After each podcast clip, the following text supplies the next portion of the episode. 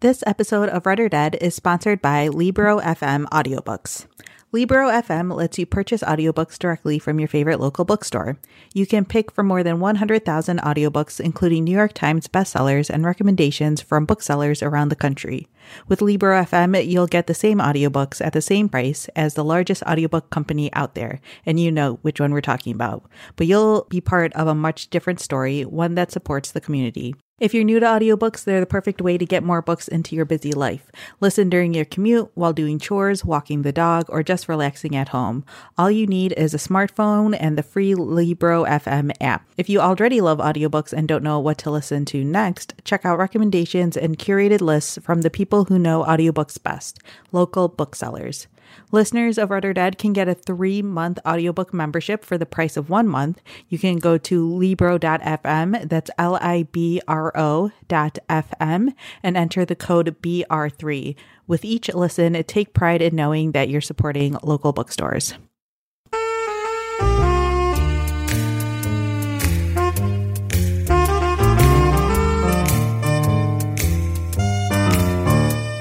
Welcome to Read or Dead, a bi weekly podcast where we talk about the world of mysteries and thrillers. This is episode 47, and we're recording on Tuesday, March 12th. I'm Katie McLean Horner, along with Rincey Abraham, and we're coming to you from Book Riot. Hi, Katie. Hi, Rincey. How are you? I'm good. Is this your first time using your new last name? It is, and that's because this is the first episode after I officially changed my name with the Social Security office. So it's official. Well, I haven't gotten my new card yet, but I I sat there for 45 minutes. I put through my paperwork. And I am, yep, I am, I am still using uh, McLean for professional purposes, or I'm including it in my, uh, I now have it as my second middle name, Mm-hmm. um, but I'm still busting it out for professional purposes since that's, you know, what I've podcasted under and written under before. But I am, I am officially a Horner now. So, uh, so yeah, this is it's, it's been it's been a, been a couple weeks of some big changes. I had uh, with that, and I just started a new job this week, so it's it's been a lot. It's spring. It's time to refresh and whatever. yeah, you're right. And you know what? Today was actually like it wasn't. I mean, it was not quite 50 degrees, but it was just warm enough that I was okay not wearing leggings underneath my skirt today. I mean, when I walked out of the office today, I was like, oh, it's like not warm enough where you don't want a coat, but it's the first time where you think, oh, there will be a time where I will not need a coat. Yeah, you you walk outside, and you're like, oh, it smells warmer. Yeah. it's Chicago weather, so it's going to fluctuate, and I'm still not ruling out the possibility of snow in April or even early May. It's happened before. yes. But yeah, I'm I'm starting to I'm like, okay, I'm seeing more 40 degrees 40 degree days, you know, maybe maybe there is hope a little. I know. I'm the type, like, I saw in the forecast that there's like a 60 degree, 60 plus degree day on the horizon. And I know it's not going to stay that way. But even just the fact that we get, when we get those little teasers, they're always just so nice and refreshing. and I think it's supposed to be windy that day, as it always happens. And I think like thunderstorming too. So. So it's not a nice 60 degree day, but at least, you know, it's 60 degrees and not, you know, snowing below zero, icy, gross. Yeah, I mean, even even just the fact if I don't have to scrape off my car in the morning, Oh, I will be happy because I did still have to do that. Oh my gosh, I cannot believe how much I took garages for granted yeah, until I, I lived in apartment complexes that did not have garage spaces. So every morning I have to scrape off my car and then em- inevitably end up 10 minutes late to work because I forgot that I had to scrape off my car every morning. So, whenever we purchase our first house, it has to have a garage. That is non-negotiable. I and we will not use the garage as a storage space. The, the only thing we are going to be storing in there are cars. I'm not dealing with this nonsense anymore. look, if there's anyone who knows how important garages are, it's people who are from the Midwest. Oh gosh. Well, if you are new to this show, welcome. If you're a longtime listener, welcome back. We talk about mystery, suspense, thrillers, true crime, movie adaptations, uh, reading recommendations, anything and everything in between. Um, as always, we put out uh, a call for new um, or for new ideas, suggestions, questions uh, from you lovely listeners. And um, you know, as we've said before, we we use these these um, listener suggestions and come up with um, episode themes um, and other things and come up with other things to talk about which has been which has really been a lot of fun um, this episode we um, we're uh, we're actually using a, a listener reading recommendation request um, for the meat of this episode. Um, so we're very excited about that. This is going to be a fun episode. Um, and we will have our contact information at the bottom of the show. So you can, um, and we'll have links to it in the show notes so that you can um, you'll have multiple ways to to uh, contact us if you have any suggestions. But just know that we are always always looking for ideas. We love hearing from you guys, um, and it's one of the really fun things about doing this podcast is getting to hear suggestions from from everyone. So um, if you have any ideas for us, please do let us know because we really we really do use them and we really do appreciate them. All right. So to jump into some news for the past couple of weeks, uh, one thing that's been announced is that Bruna Papandrea, uh, her she is a producer. She produced uh, the show or helped produce the show Big Little Lies. Her company Made Up Stories will be partnering with Agatha Christie Ltd. Uh, to do a new TV series on based on Miss Marple. So there there isn't a lot of information in terms of like what exactly they're going to be doing, um, whether they're going to be adapting specific works, but it says it's going to be inspired by uh, the Ms. Marple books and short stories. So there's a chance that they'll do straight adaptations, or there's a chance they could do something a little bit different with it. Personally, I think it would be kind of cool if they went sort of the modern Sherlock adaptation sort of route and didn't do like a straight adaptation and kind of played with the stories a little bit and maybe made them more homages set in modern day or something along those lines. Uh, but I mean, Agatha Christie is also a classic for a reason, and she writes very good mysteries. So I wouldn't be surprised if they do just do straight up adaptations. But they do, um, in this at least in this piece, talk about uh, the BBC miniseries that have been coming out recently. So who knows? They could do something completely different. Uh, so yeah, that's just sort of a heads up for all of you Agatha Christie fans out there that there is a new adaptation coming, and this one will be coming over to the US for sure. And then the other bit of adaptation news that I have is that FX uh, Networks has landed the rights to the Cartel trilogy by Don Winslow.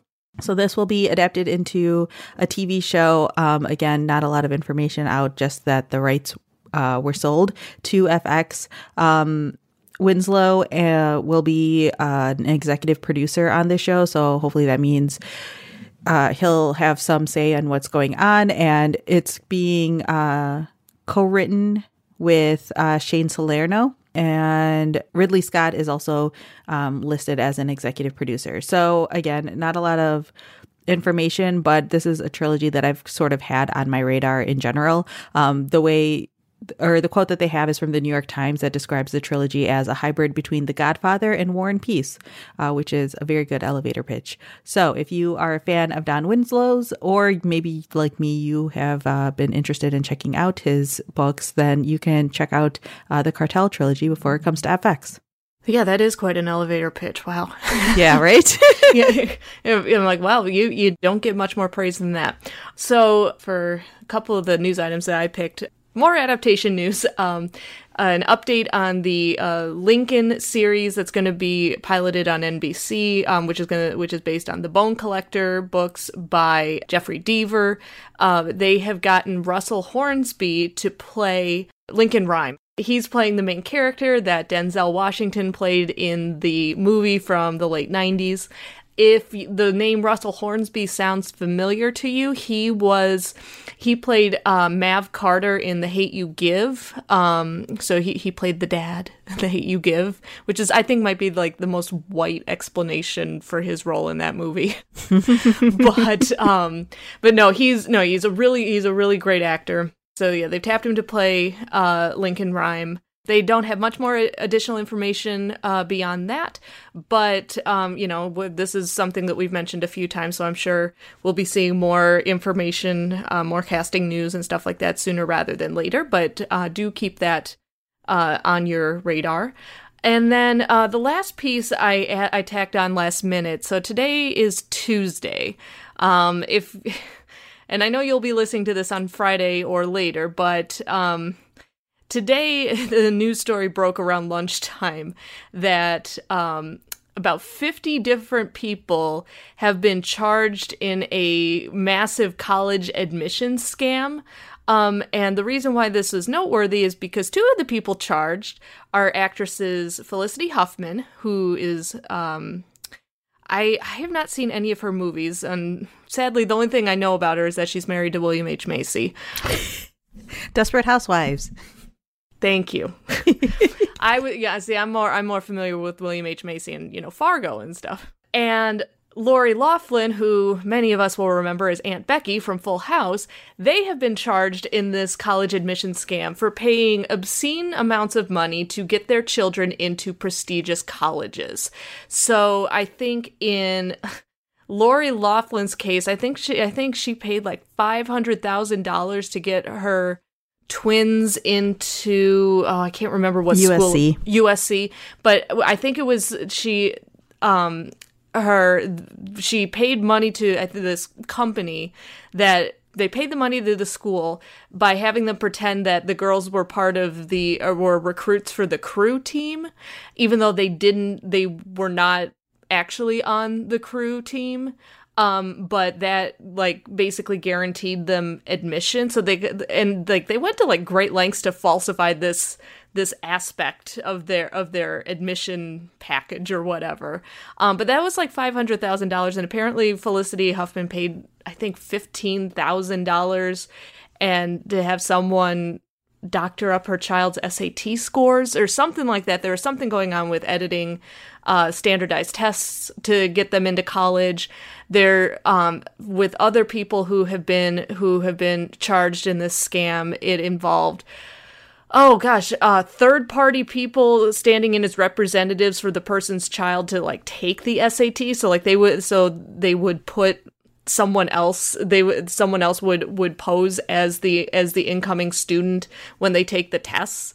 Um and i the other part and i can't remember i don't know if it's in all of the articles or which one it might it may be in but there's also a detail that the the company that's kind of been running this it's a for-profit company but they've been masquerading as a nonprofit organization so the people who are making these obscene who are who are paying these obscene amounts of money are able to write off this money as uh, charitable donations and write them off on their taxes yeah it's just ridiculous.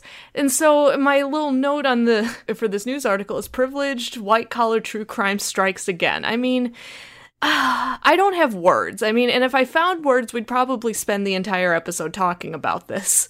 But good lord, people.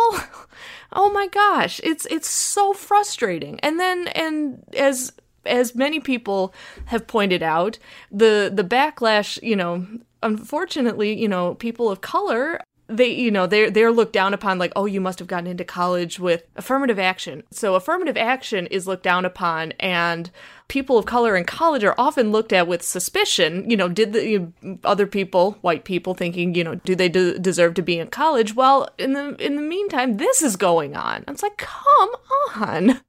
Yeah, this is just like one of those things where it's like you have to make jokes about it because otherwise you're going to get really angry. I mean, it's also partially a thing where it's like, well, this isn't actually that surprising because you know, for all of you know the existence of Ivy League schools, there have been people basically paying for their kids to be able to go in, whether it be through legacy programs or donating money to like the university itself as like donations and you know getting your name on a building and therefore guaranteeing that your kids or grandkids can go to that school things like that. Like it's just part of a larger systemic problem, obviously. Uh, but I really love the fact that, in terms of like, you know, sipping your tea while you're reading all the tweets, uh, there's, uh, who is it? Lori Loughlin's daughter was basically an influencer. And so she made YouTube videos, Instagram posts, all this stuff. And there are like videos of her from I, th- I think it's from before she started going to USC of her talking about like how she basically doesn't like school and is only excited to go to USC because she wants to like attend the parties and stuff like that. Um, so like very clearly showing that she like literally does not care about school at all. Um, and there's like Instagram posts of her where she was like paid to post about uh, Amazon Prime after she had gotten in to USC about how she was like using Amazon Prime to, you know, buy stuff for college and stuff like that. Um, and so I'm just very much enjoying just people getting called out on their BS. yeah, it's just the the entitlement here and the privilege, the the unchecked unchecked entitlement and privilege is what this is. Um, although, quite frankly, if there is a book written about this in in the future, I will absolutely read it. One thousand percent. Yeah. So no, it's not necessarily related to books, but it's you know I'm this this this whole white collar true crime thing is just redonkulous. It's just it's just ridiculous, and I know it's not new, but ugh, all right. well, that that's about all I've got to say on that for right now. If you guys have thoughts, please let us know. I'm sure many of you have lots of thoughts about this, and I, I am I'm just imagining just a just a bunch of listeners of this show just looking at their computer and, like you said, sipping their tea, just like you got to be kidding me. yeah, I'm definitely excited to see how this story develops over the course of the week. So, uh, before we jump into our main topic for the episode, I have our first sponsor, and that is The Huntress by Kate Quinn. The Huntress by New York Times bestselling author Kate Quinn is a fascinating new historical novel about a search for a mysterious Nazi assassin only known as the Huntress.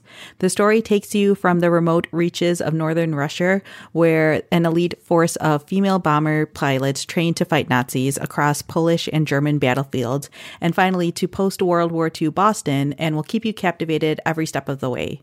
Kate Quinn's previous historical novel, The Alice Network, was a Reese Witherspoon book club pick and has already sold over a million copies. So if you enjoy great historical fiction like The Tattooist of Auschwitz, The Lost Girls of Paris, and The Gown, you'll love The Huntress by Kate Quinn. And it is available now wherever books are sold. All right. So for this episode, like I mentioned before, this the uh, this episode um, topic came from a listener, and I was super excited when we picked this one. It is so up my alley, and not so much up Rincey's, but that's okay. I mean, I, I made it work. yeah. So uh, we got a request for creepy book club picks. And so we got a request for anything creepy or spooky, including thrillers, true crime, gothic fiction, literary horror, um, not super gory, dark dystopian post apocalyptic stories, murder mysteries, and more. Some of the preferred books that um, the book club has done has been um, there's Bird Box by Josh Malerman, Rebecca, Daphne du Maurier, The Outsider by Stephen King. Um, I think we've talked about all of these books slash authors at some point on this show for me, I you know my reading tastes are run across the three Ds: uh, dark, demented, and disturbing. So I'm so I was just like, yes, this is awesome. So with that, um, Rincey, do you want me to go first, or do you want to jump in, or? Um, I mean, I can start with one because I feel like yours are going to be the ones. are probably more up their alley. Uh, so I, I, mean, I'm just gonna give this disclaimer right now. Uh, just read Bad Blood already by John Carreyrou because it's not like super dark or disturbing, although it is slightly disturbing how much she was Elizabeth Holmes was able to get away with.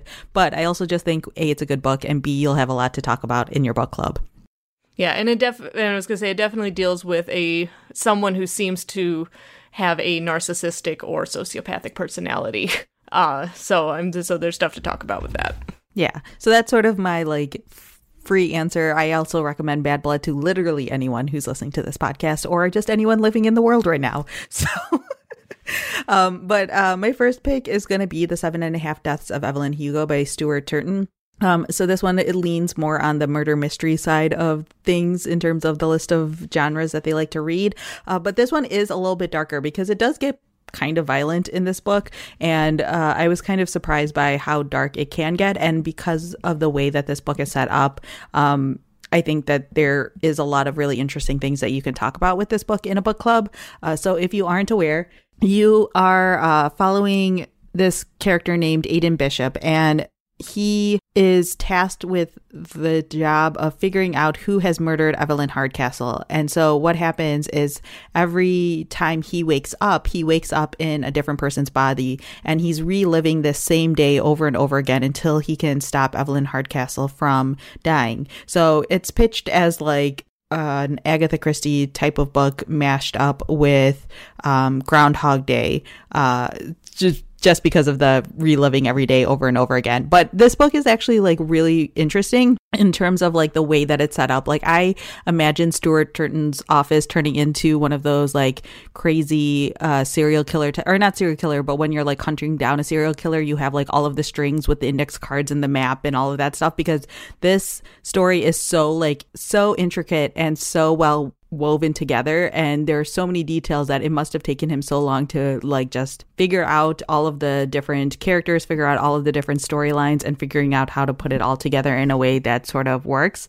It, it can get a little bit confusing and convoluted at times but it also sort of like makes sense the farther you go into it too. Um but yeah, it's really hard to talk about this book because it's very much like one of those stories that like you just have to read it and experience it for yourself. And I don't think that there is another book that I've ever really read like this. It's very uncommon in the way that it's set up. And early on, it feels like you're not really solving the mystery, but then, like, the farther you get into it, the more that you realize what's going on. And there are a lot of really interesting twists and turns that the story takes that I think could lead to a really good discussion because I can also see a lot of people not vibing with this book the way that it's set up. And so I think it's always really interesting seeing how um, people react to this book because, again, it's unlike anything else that I've ever read before. And it does it does get kind of violent at times. Like there were parts like again, I am the not the opposite of Katie, but I'm not as far along the spectrum of dark and disturbing that Katie goes to. Uh, so it had me cringing a little bit. So I feel like it would still work for people who want things that are on the darker and more disturbing side because there are some kind of violent passages in there. Um, so yeah, again, it's the seven and a half deaths of Evelyn Hardcastle by Stuart Turton. Okay, so for my first pick, I yeah, I I went um I went horror with the with the first one, but it's not gory horror. It's mu- it's more literary. It's super creepy. This is one of my favorite horror novels of all time, and I'm pretty sure I have not talked about it yet on this podcast. Um, it is The Good House by Tananarive Due. I've read this book twice. Um, this book is at its core, it's a haunted house story. But what I love about how Tananarive Due writes horror is she, like in all of her stories, she infuses them with African religion and mythology and African culture and it's it's kind of like if you like, you know, she she and like she's friends with Jordan Peele. Let me let me put it that way. Like sh- like she had she teaches a class on black horror and after Get Out was released, she invited Jordan Peele to um sit in on her class and then like talk to the class and I'm like, "What? That is amazing." But anyway, the the story main story follows Angela Toussaint who is um, she's going back to her childhood home. Um, it's her grandmother's old house. It's the, the the house is called the Good House. Um, and she the house is on the market. She's about to sell it, but she's going back one last time just to make sure that that's really what she wants to do. Um, but the the Good House has a bunch of really horrible memories tied up for her um, because two years previously, her teenage son Corey um, committed suicide, right? Committed suicide in front of her is very traumatic, um, very shocking, very unexpected. But when she uh, makes a trip out to um, the house just to you know spend a few days make sure that she wants to give away this part of her family history. She discovers that over the last couple of years um, since she's been back several people in in town have committed murder and, or suicide over the last couple of years. And the longer that she stays in the house the more she realizes that there is some kind of supernatural presence there. And she realizes that this supernatural presence as well as possibly her son's death is tied to her grandmother's um, history um, and involvement with voodoo and an exorcism that was performed decades ago. So this is like it. It has like at it, at its core, the bones of this story are, you know, haunted house, demonic possession, but it's not a Christian demon. It's a um it's it's an Afri- it's an African god. It's an African demon. I think it's I think my notes say it's called a baka. I, I can't remember if that's 100% correct. Like I said, it's been a while since I've read the book and I'm going off of my Goodreads re- review here. But what I love about this story is that it has so many layers it is a creepy story. Like it it is it has some seriously chilling moments. It's not gory, but it's creepy. Um but there's so much going on with um the with Angela's family. Um she's trying to come to terms with how her family has basically shattered since her son's death. Um, she has complex relationships with the other characters in the story. She has a complex relationship um, with her grandmother, who had um, who had pre- who had also passed away. Um, so her grandmother's no longer around, but she's still very much tied to that aspect of her family's history it's such it is such a cool book. It is one of my favorite horror novels. And this book was also I called it my great white whale because I could never find it in a bookstore. Like it became I was searching for it. Every time we went to a new bookstore no matter where it was, I always looked to see if they had this book in stock and they never did until last year. I after y- literally years of searching, I finally found this book in print at a nearby bookstore and I almost cried. I was so excited. Um, so I when I say I love this book, I love this book. Um, so um, I would suggest maybe um, ordering it online or getting it from the library because if you go by your local neighborhood bookstore, they may not have a copy of it. Um, but again, the book is called The Good House by Tananarive Due. Okay, uh, the second recommendation that I have is 40 Acres by Dwayne Alexander Smith. And this one, actually, it's funny that you mentioned Jordan Peele and all that stuff in your uh, first book because I actually pitched this book as for fans of Get Out. oh yeah. So uh, this is this is a nice good segue here. So this is oh, man, this book is so super underrated. Like it, I'm looking at it right now on Goodreads, and it has around 2,000 ratings. So like a decent amount of people have read it, but not enough in my opinion. Um, it's yeah, it's sort of like it's a really dark thriller. And I think it'll bring a lot of really interesting conversations uh, again to your book club. So, in this story, you are following this uh, young black lawyer named Martin Gray, who uh, at the beginning of the story has just settled or won uh, this major case. And so he gets approached by uh, this another lawyer, black lawyer, who is like more successful and more well known in the area um, to uh, have dinner at his house one day. And so he goes to dinner and there are a lot of other really successful uh, black couples at this dinner. And they basically invite him away um, for the weekend. Like all of the guys will go away for the weekend. Um, no wives, no cell phones, no talk of business, things like that. Um, but then when he goes away on this trip, he sees that there's something more dark and disturbing happening here these men are all part of this secret society and uh, part of the secret society okay. This is the part where i'm just i'm gonna stop talking. The, the goodreads uh, synopsis gives away significantly more but i actually think it's better if you just go into it knowing that uh, that they're part of a secret society and some really dark things happen uh, in the rest of the book. Um so yeah I, I again i'm not someone who reads a lot of dark and disturbing books so there are parts of this book that i found to be really really difficult to read uh, because it gets really violent at times.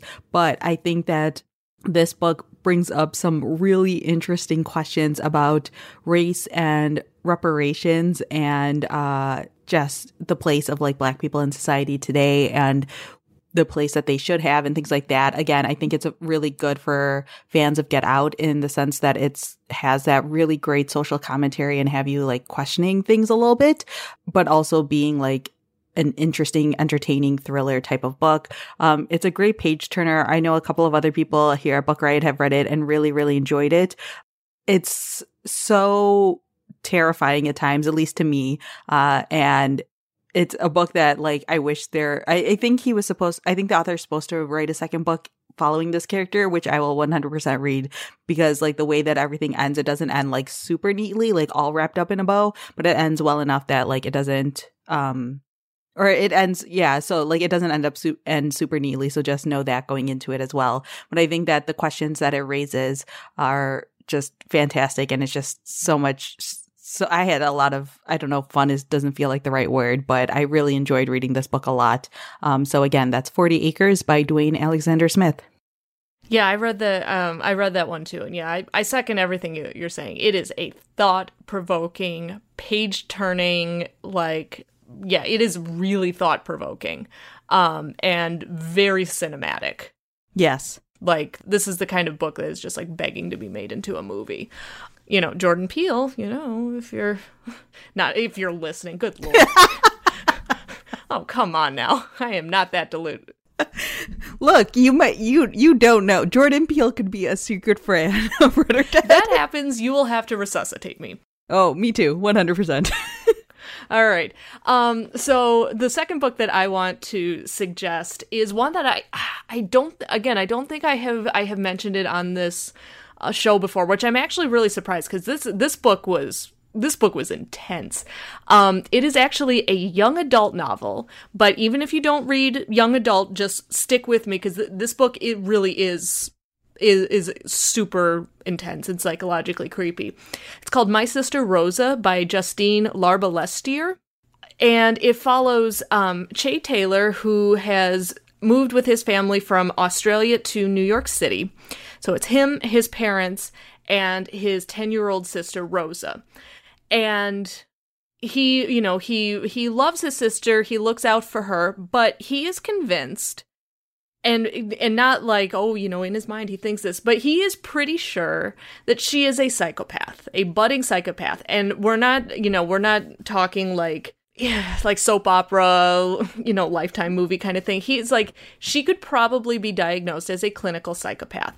She's she's very smart, she's talented, she's pretty, she's very manipulative. She has um, a very dark streak um, where she will make trouble. She has been known to hurt animals, hurt people, but she's very good at hiding what she, you know, hiding what she does so that she never gets blamed for it. His parents, when he goes to them and says, "Hey, like she's doing these things that are really freaking me out," and she, they're like, "No, no, no, she's acting out. She's ten years old. You know, we just moved. We moved continents. You know, she's."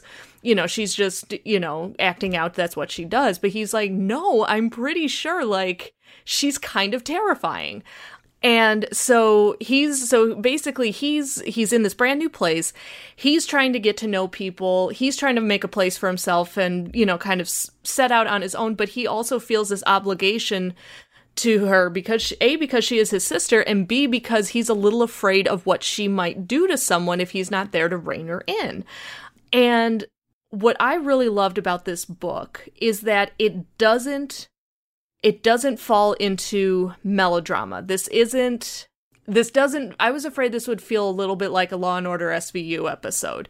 And it really doesn't. I mean, Rosa is terrifying. She is an absolutely terrifying character. And for me, this type of d- dysfunctional family or this type of domestic psychological thriller really this is one of those things that it just hits all of my all of my scary buttons. Like this the this is the type of book that that just sends chills up and down my spine.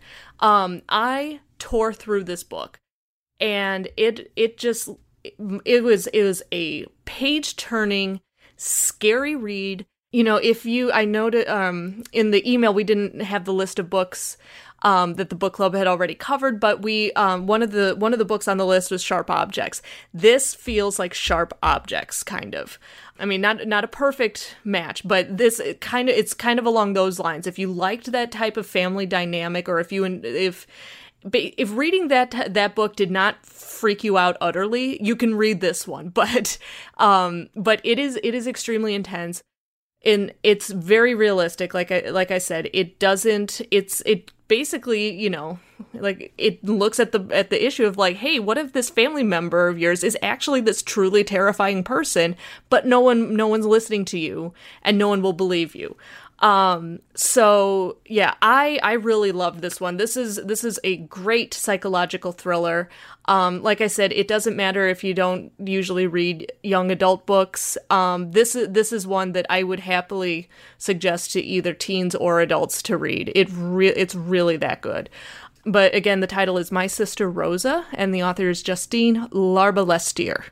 So those are all of the suggestions that we had, and like Katie said at the top of the show, uh, definitely feel free to send us emails if you guys have uh, questions or suggestions for episode topics because this is a lot of fun to do, and we love you know being able to recommend books to other people so clearly because you know that's literally what both of us do. so yeah, feel free to email us. I'll give our email address again at the end of the show, or you can tweet at us and things like that. But email is definitely the safest way to make sure that we see it because otherwise it might get lost in the internet shuffle.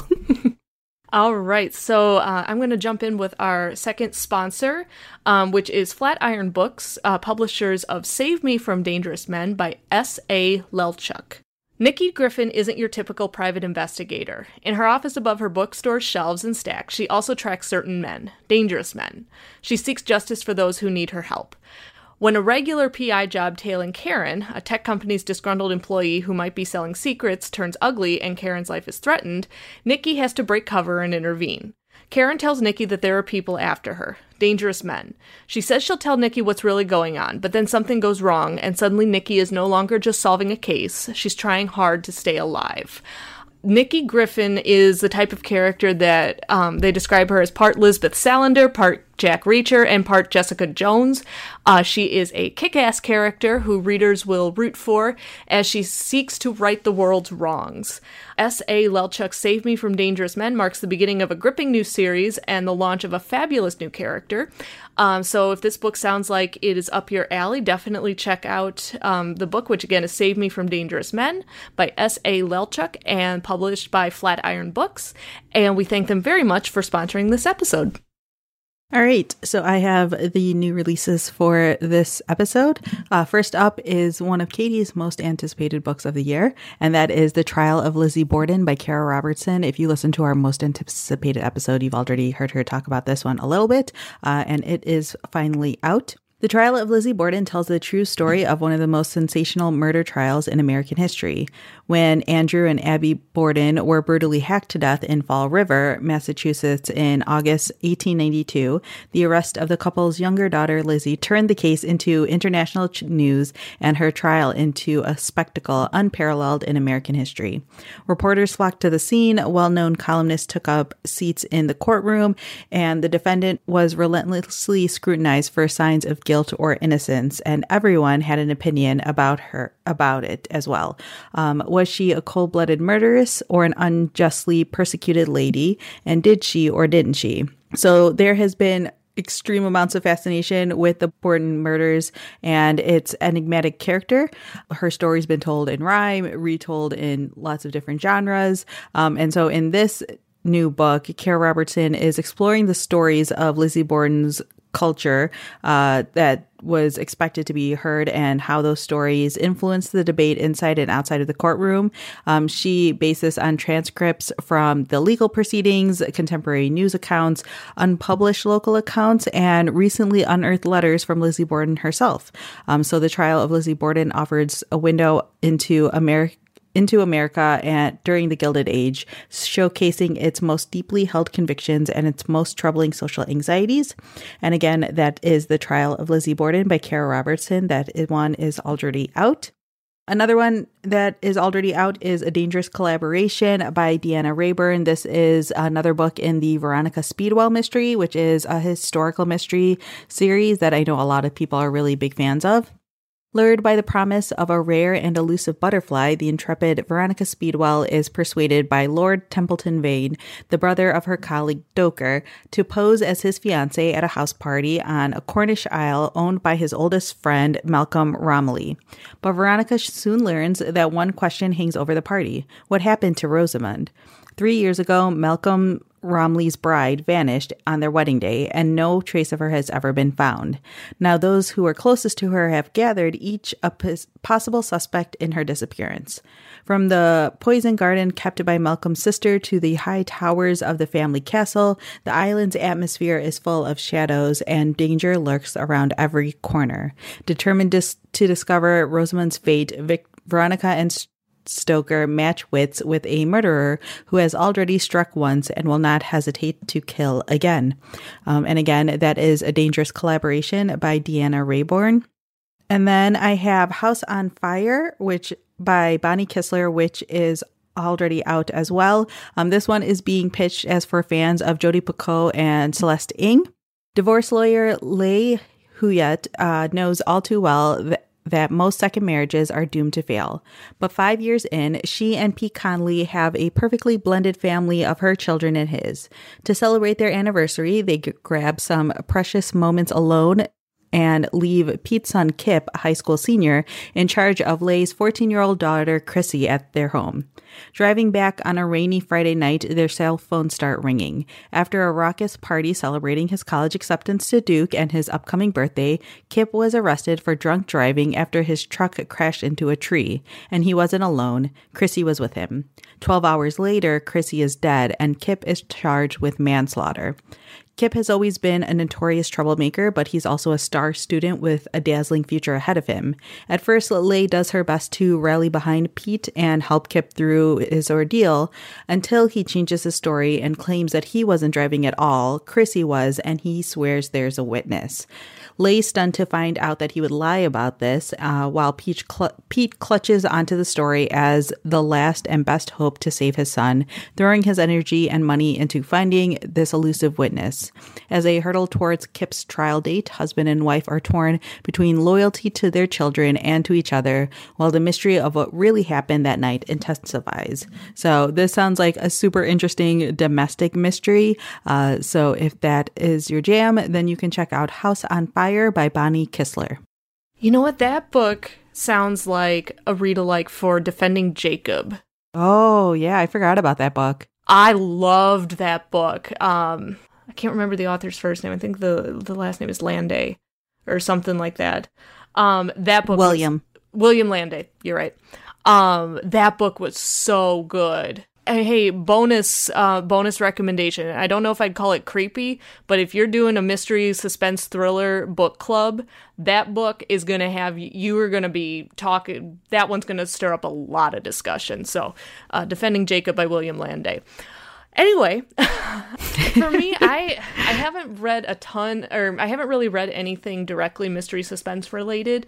I did however finish listening um, to a book that i would say is true crime adjacent, or at least there's enough crossover that it would be that if you're interested in true crime and you haven't read this one, you would probably be interested in it, um, which is Beyond Belief My Secret Life Inside Scientology and My Harrowing Escape by Jenna Miscavige Hill, which I, I picked it i think it you know it was on hoopla and i had i'm like well i want an audiobook. Yeah you know this this sounds interesting. And it is super interesting.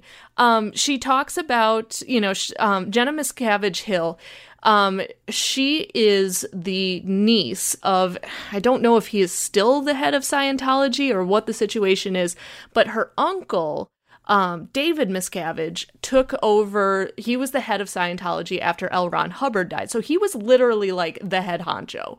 Um, and she talks about her experiences growing up in Scientology and then, um, as you know, as a young child, as a teenager, she was a member of the Sea Org, which is Scientology's space navy, where you have to sign a billion year contract. Like that's not that's not an exaggeration. They literally have like as a seven year old child, she signed her name to a billion year contract of service in the Sea Org.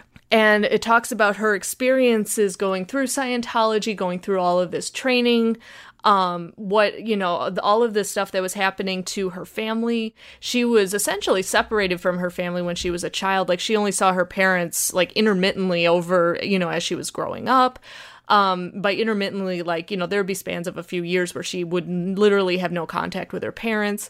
Um and you hear about it's it's from from an insider's perspective of what they were taught, how these how these things how these rules were upheld, the amount of control that the that the church um, tried to exert on the both the people inside the church and what people outside of the church were saying about Scientology. It's really chilling. Um, and then ultimately, you know, based on the title, you you know that she ultimately uh, she and her husband leave the church. Um, and not only do they leave the church, but they become very outspoken about the things that go on that go on that are that are really tamped down. Um, it was super interesting.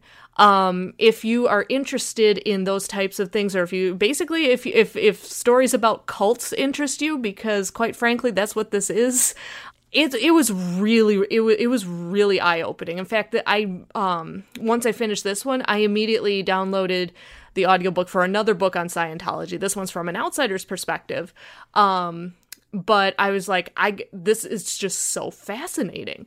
Um, and and extremely disturbing.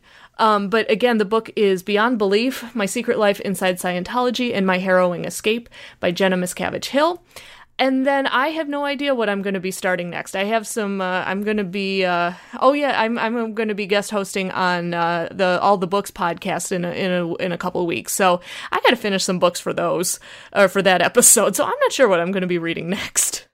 Well, hopefully, maybe there'll be a mystery that's coming out that day. So. Well, there is, but Liberty took it already. Oh. Oh, Liberty. All right. Uh, so I read The Plotters by Un-su Kim. I felt like I was talking about this book for so long uh, because it was one of my most anticipated, and then I kept like meaning to read it, and then I never made time to read it. And so I finally read it, and I'm very excited.